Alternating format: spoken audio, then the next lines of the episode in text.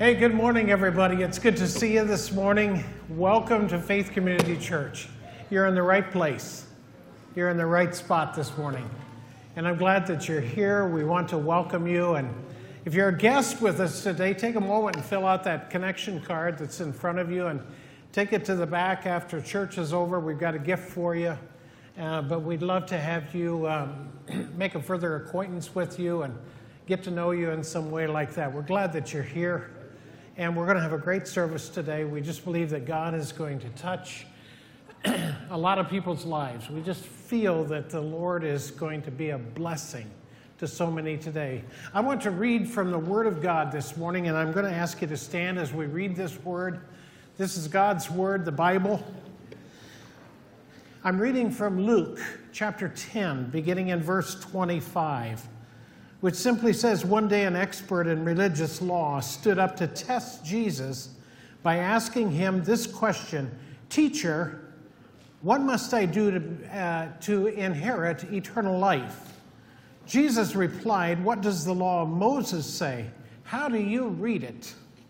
The man answered, You must love the Lord your God with all of your heart, with all of your soul, with all of your strength, and with all of your mind.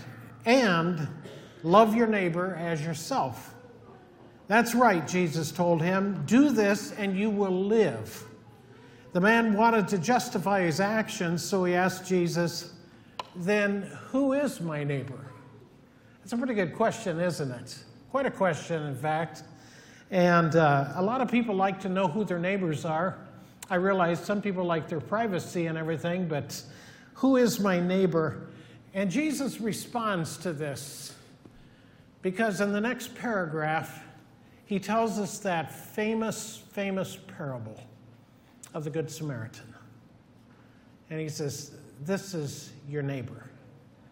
So there's a lot there. I'm not going to unpack that this morning or anything like that. Read it for yourself later on. But uh, a powerful, powerful passage that gives us a great teaching that works in 2018. Let's pray together, shall we? Father, we thank you so much. We're glad to be in the house of the Lord today and this church. We're glad for our friends that have gathered together. We're glad for our guests that have come into this church. Father, I believe we have all come in with an expectancy. There's something that is desirous inside of our hearts. We want to meet with you this morning. We want to brush up against the King of Glory. And so, Father, I pray today, I pray earnestly in the name of Jesus Christ the Lord. I pray that you'll touch people's lives. I pray that, Lord, as they come here into this place, with that expectancy, I pray that, Lord, that you will be speaking into their hearts. I pray that you'll provide to them wisdom and guidance. Father, I pray that you'll provide the comfort and the power of the Holy Spirit who would come right alongside their lives. And so, Father, today we thank you. We pray for those that are facing sicknesses and, and illnesses. We pray that, Lord, that you would, you would prevail and send the healing power and touch of Jesus into their lives. We thank you for that. We pray for those here today that are needing wisdom, who are needing your counsel in their lives. I pray they'll discover that counsel all to the glory of God. And so we thank you today. Let the people of God rejoice and praise the Lord. Let the people of God sing the joy of God in their lives. And so we thank you in Jesus' name. Amen. Amen. God bless you. This morning, I'd like to ask you to turn in your Bibles this morning to Colossians chapter 2. I'll be reading most of my text a little bit later on in the, in the message. I'm going to walk through it, chapter 2, Colossians chapter 2, beginning in verse 1.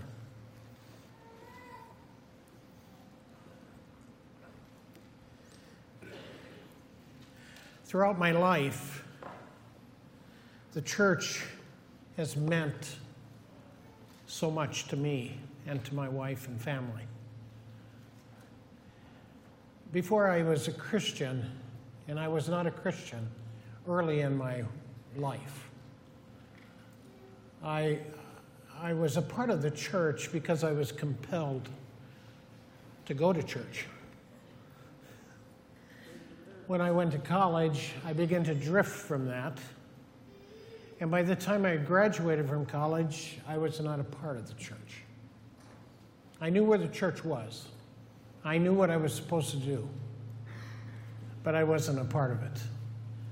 And in my early years as a professional, I guess, uh, I can't remember even going to church.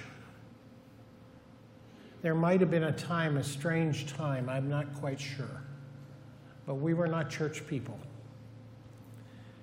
When God singled out Jonah and I in early February of 1973, He changed our lives. Literally, we were transformed. I never hated the church, it just wasn't important.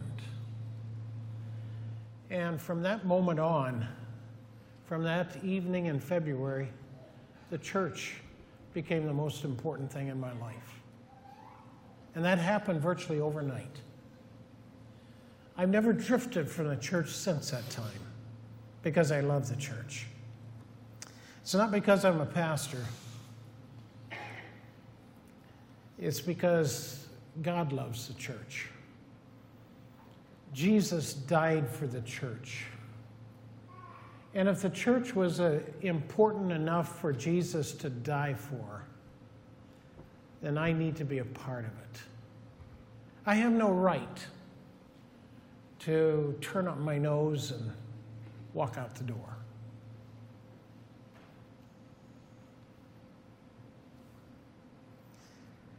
The church has been very good to me. church has been very good to our family. Church continues to be good to my extended family. I also think of the many problems sometimes people see in the church. And along with his problems, I think sometimes they often fail to see all of the good that's a part of the church. It's easy to allow a problem, it's easy to allow a situation, it's easy to allow to allow someone or whatever to become larger than the church and that's impossible. When our focus is on Christ, then everything else pales into insignificance. I've preached in all kinds of churches. I preached uh, in churches uh, several thousand. I've preached in churches where on a Sunday night, 12 people shows up that might have been because it was 34 degrees below zero, but um, nevertheless, it didn't really matter. I was glad to be in the church, glad to be in the house of God, glad to sing the songs of Zion, glad to fellowship, glad to pray, all of these things. I can easily point out the church's faults because I'm a major part of the church now. I provide leadership in a church. We can talk about decisions that we don't agree with, people who frustrate us, some things that we have a problem with, and all of these things. But despite all of its faults, the church is something we need to love, and to love with all of our heart, just as we would love Christ. When we truly start to love the church, it changes the way, the, the entire way we interact with people. Changes the way we participate and changes our motives, it changes our priorities. That's because we have been changed. There are many people, and, and I'm going to include Christians and non Christians in this group who do not love the bride of Christ. And I'm going to confess to you this morning, and I know you've heard this a little bit before. I have no idea. I cannot, I, this is a question I've never been able to, to put my mind around. I have no idea why people don't love the church. They show this by rarely attending, rarely giving, rarely doing any real work, and absolutely nothing to advance the church. David loved God's house. He says this because I set my affection to the house of God. He says, I have of mine own proper gold and silver, which I've given to the house of God. In other words, David's saying here, he said, I love the church so much, I give money to it. Then he said, he goes on and says, I was glad when they said unto me, Let us go unto the house of the Lord. That was David's favorite place. And you can look at David's life and find plenty of flaws. You can find the inconsistencies. You can find all kinds of things in David's life. But one thing that you cannot fault David is his intense love for God. Even when he was in, even when he was embroiled in his sin. It was his intense, it was this part of him, this, this heart part of him, that finally responded to God. When Nathan said, the prophet, this brave prophet, said, You are the man, pointed right at David, put his bony finger in David's chest and said, You're the guilty one, David. And David had so much of God inside of him, obviously covered up with layers of feelings and all kinds of other things, that David said, I repent of this sin. Search me, O God, and know my heart today. That's a pretty brave prayer. That's an incredibly brave prayer to say, okay, God, you just have free rein in my heart and life. Just go ahead. Take a look. Tell me. There was a time in America, and I remember this time, I'm old enough to remember this time, when the church was perhaps the most respected institution in any community. That is not so anymore. The church is just an institution, and that's it. A large number of surveys indicate that most people are not glad about going to church. As a matter of, as we started Lifegate Fellowship in Humboldt, we did a fairly intensive survey work that was provided for us. Also, I got a copy for Pocahontas County, and it really is no different. I'm sure Calhoun doesn't measure up any better, but the statistics are terrible. Of 12.4% on any given Sunday morning are in church. That's not good. That's a mission field, isn't it? That's definitely a mission field. The popularity of the church has fallen on hard times. Some politicians do not like the church because it is an entity that does not pay any taxes. Politicians love taxes, and the church doesn't pay any. And I'm sure that's going to change. I think, I don't know when the Lord is going to bring, take me on home, but I'm guessing that by the time He does, that's going to change.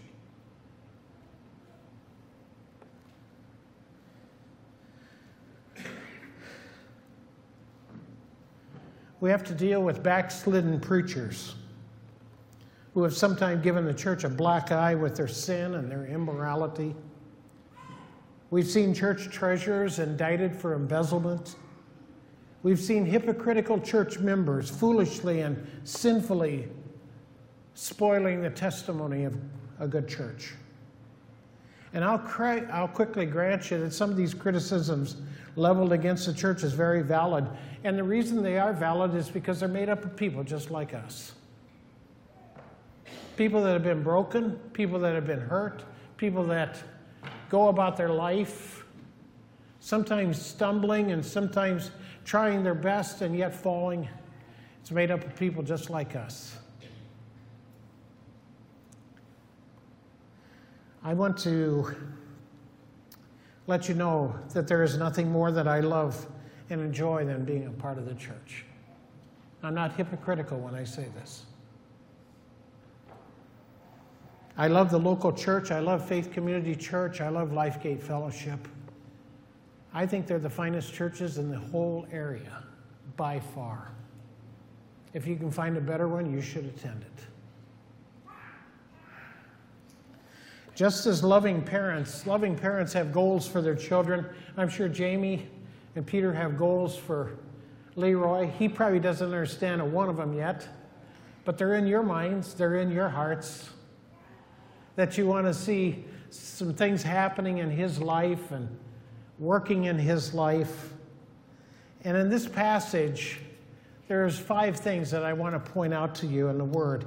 So let's take a look at this word beginning in chapter 2, beginning in verse 1, the book of Colossians. Paul is the writer here. And by the way, Paul had never been to this church. And to, as far as we know, he never did go to this church, but he's writing to this church because of a lot of feedback that he was getting and everything else like that. So he writes them a letter. And he says this For I want you to know what a great conflict I have for you and those in Laodicea, and for as many as have not seen my face in the flesh. Now, note this that their hearts may be encouraged. When the Bible uses the word heart, it is usually referring to the inner person uh, or the center of our life. This is control central of our life, our heart. That's how God would des- describe it.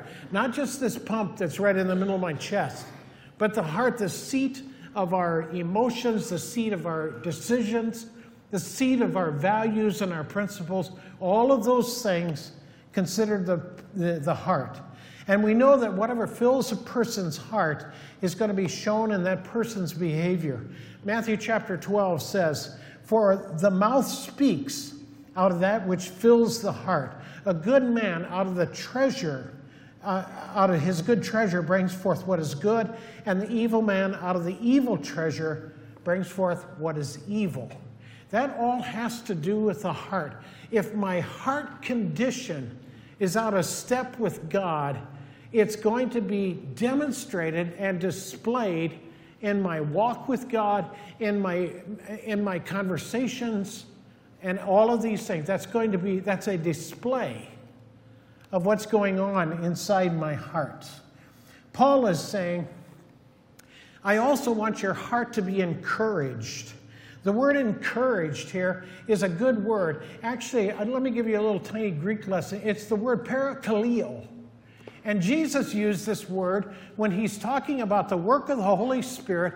He says the, the, the, the Holy Spirit is going to come right alongside you.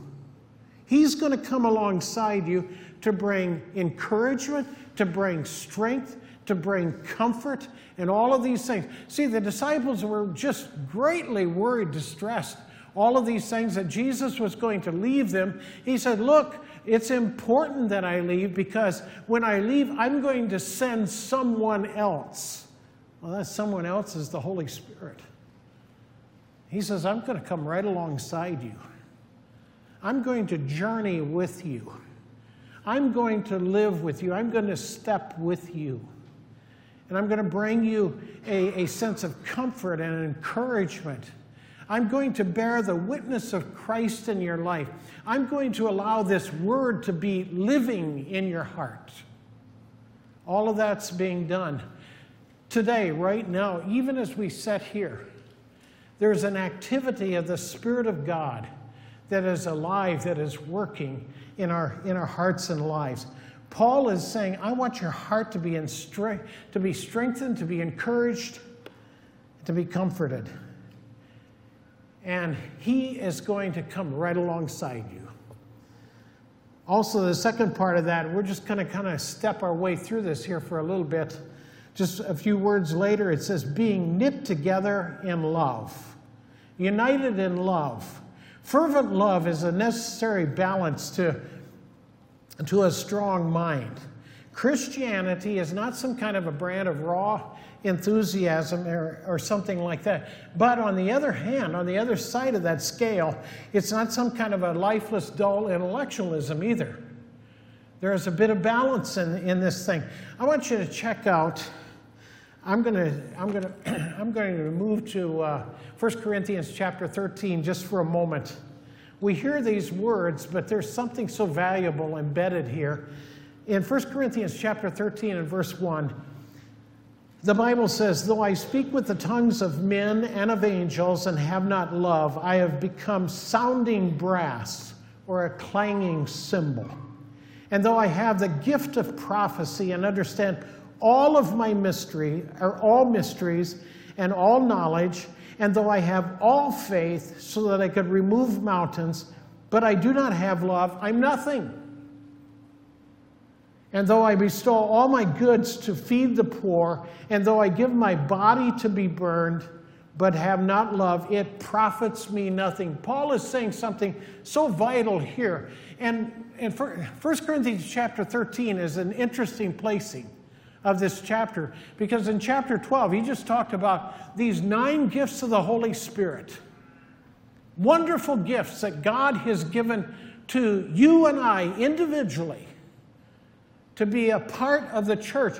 And then he comes in and inserts chapter 13 and says, Look, you can speak in tongues all you want. You can prophesy all you want. You can have every word of wisdom that comes down the pike, all words of knowledge.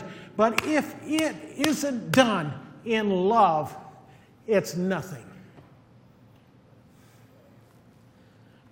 Paul isn't saying it shouldn't be done. He just said it should be done in a spirit of love, a spirit of grace and allowing God to work in profound ways in our lives. John chapter 17, go back a few more verses here. In John chapter 17, beginning in verse 20, I want, I want to share this verse with you very briefly. It says, I do not pray for these alone, but also for those who will believe in me through their word, that they may all be one as you and the Father are in me and I in you that they may be one in us, and that the world may believe that you sent me. And the glory which I gave, pardon me, you gave me, I have given to them that they may be one, just as we are one, I in them, you in me, that they may be perfect in one, and that the world may know that you have sent me, and I have loved them just as you love me. Boy, I'm telling you, God is talking about, a, about an intertwining of our lives and the life of God, the life of the Holy Spirit, the life of the Son of God who died for us. There, there, is, a, there is an intertwining of these things. And God says, listen, when this is happening, the world's going to understand that this is a community of love in the Spirit and the life in the Spirit. Love has. Loving somebody is not necessarily defined by, by warm feelings and toward them, but also by their needs. Love is an action word. You've heard me say it before. Love is always a verb. It is something you do. It's not just something you say and, and walk away from. It's something you do something that works in you. Let me go on just a little bit back into Colossians here, beginning in verse 2, the latter part of verse 2, that you have the full assurance of understanding to the knowledge of the mystery of God, both of the Father and of Christ, in whom, this is verse 3, in whom are hidden all of the treasures of wisdom and knowledge. Paul wanted the Colossians to know and experience all of the wealth that comes from having the assurance of salvation in our lives. Now, let me say something here that's uh, to me is just critically important, and that's the fact I need to be assured that God, that I am right with God. I need that assurance. I do not need this. Today, I felt like I was really a godly person. I went to church I smiled at people, I prayed, and all of these other things. I had coffee and cookies and fellowship and felt good about it. And tomorrow morning, I don't know what happened, but nine, by nine o'clock, that customer came by and just teed me off to no end, and I'm sorry, but I lost it. Did I lose anybody? I don't see any halos. I see a few tilted ones, but uh, uh, anyway, I, I, do, I want you to know something. Does that mean you're out of step with God and God no longer loves you and He no longer forgives you and He doesn't care about you anymore and you just blew it, buddy? And it's going to be seven days, six days before you get it right again. No. Let's, let's put a stop to that right there. That's when the mercy of God kicks in. That's when the mercy of God kicks in in full force and says, you know what? I'm not going to give you what you deserve but I am going to give you grace. Am I right, Greg?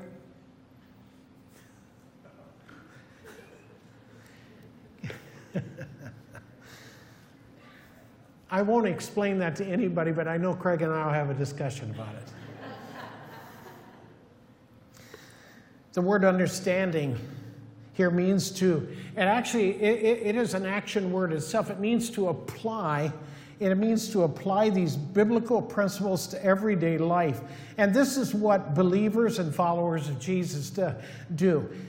I experience spiritual truth. Listen to me. I experience spiritual truth because I'm living it. See?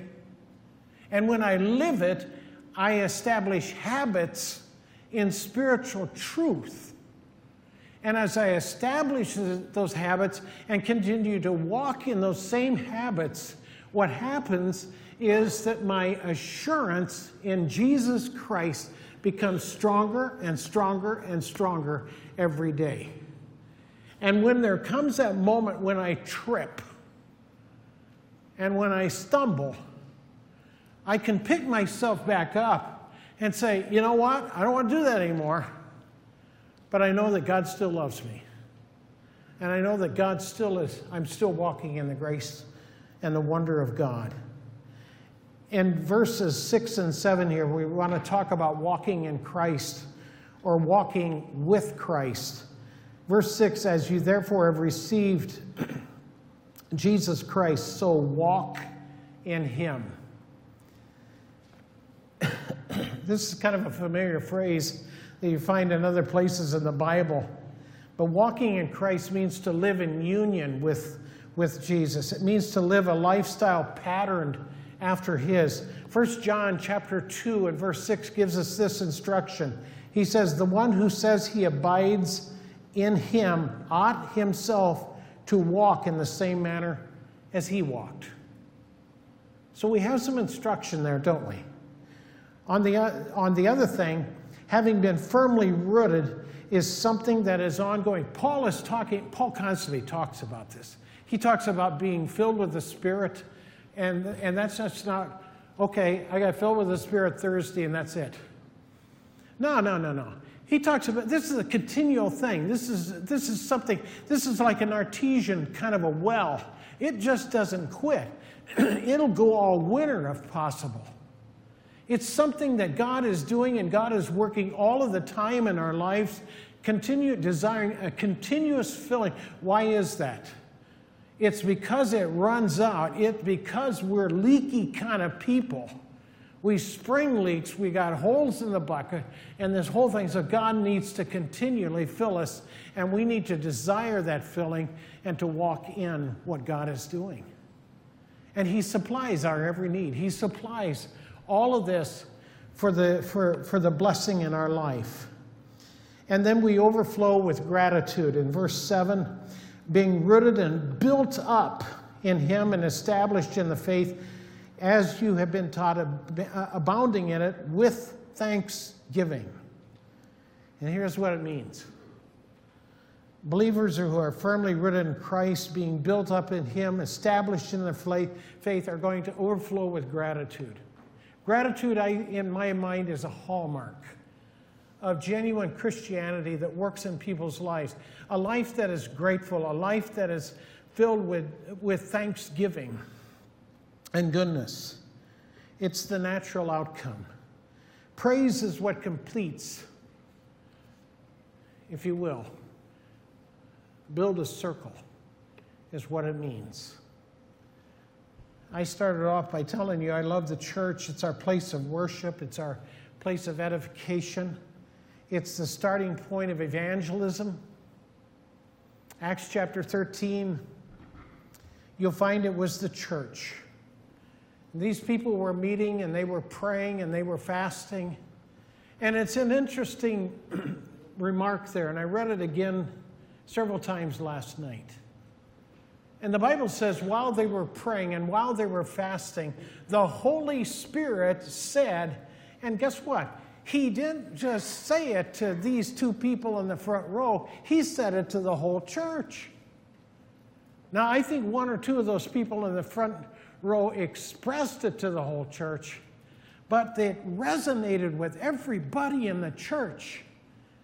And the message was this separate out Paul and Barnabas, and I'm sending them to the world.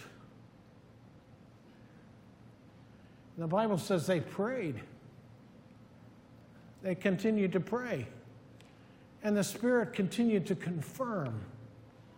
And Paul and Barnabas left that church in Antioch and took off on what we know as the first missionary journey, establishing churches getting into a lot of trouble stonings, imprisonments. No wonder Barnabas wasn't all that crazy about this missionary outfit. But it was happening in their life. And it was the church. And that's where it started. Folks, I loved being the president of a Bible college.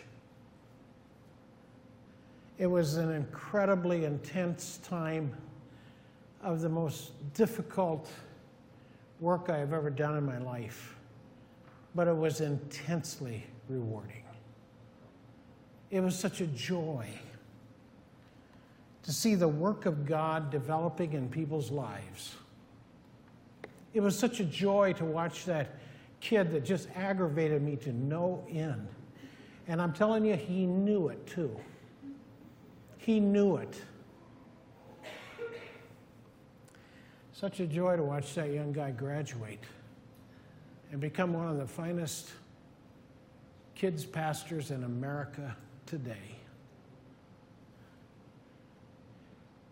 He makes more money than I do. In fact, he makes so much money, they build him a whole separate building for his ministry. I'm still waiting on mine, but. I don't know. We're such a unique pleasure. But I never forgot my love for the church. Never, never, never.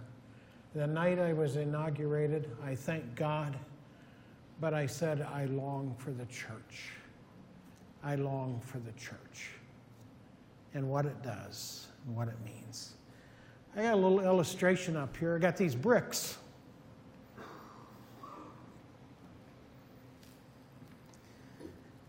This is a brick, as you can well see. This is a brick that doesn't have a whole lot of meaning if you don't do something with it. This brick has value of, I, I can think of, maybe you can think of more things. It has values as a doorstop. It has value as a paperweight, although I don't want it sitting on my desk. But you know what? When you take this brick, that doesn't have a whole lot of value, just kind of floating around by itself. And when you begin to do this, you put it there and you take this one and you put it there and you put this one here. Then you take some others and you put them here. Put one here and another one right here. Now you're doing something, aren't you? You see, this is how God builds his church. This is how God puts his church together.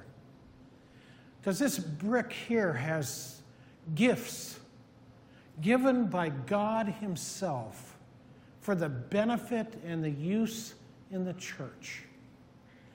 This brick has different gifts.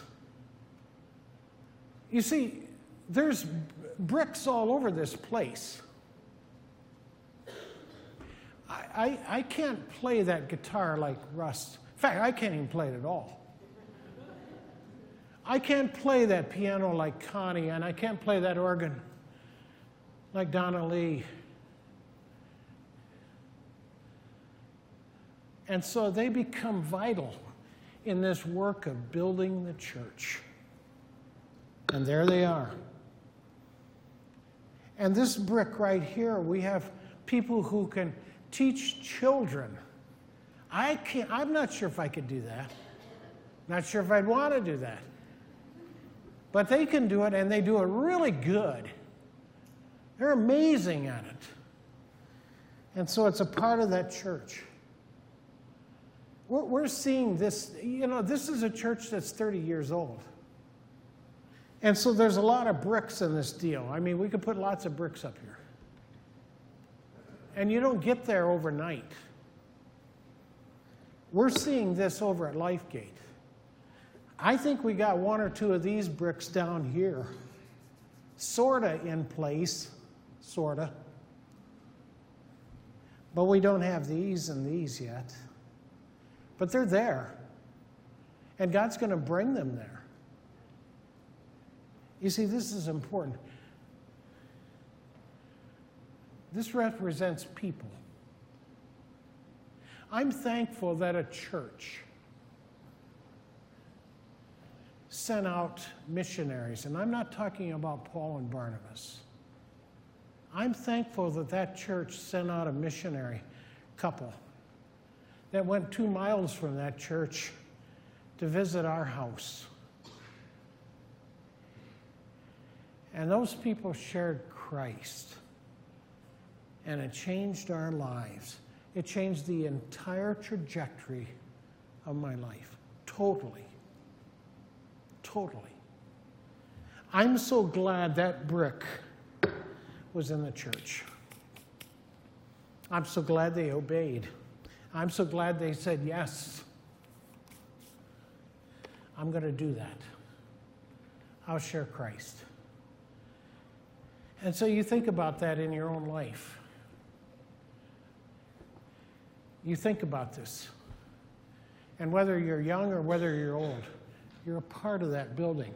And don't, don't walk up to me after church and say, oh, this is where I am down here.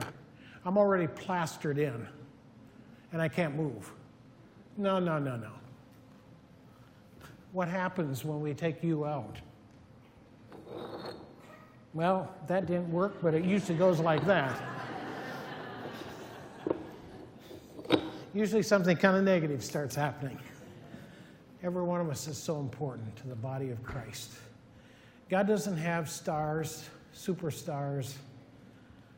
He has people that are building blocks for the body of Christ. I hope you love the church.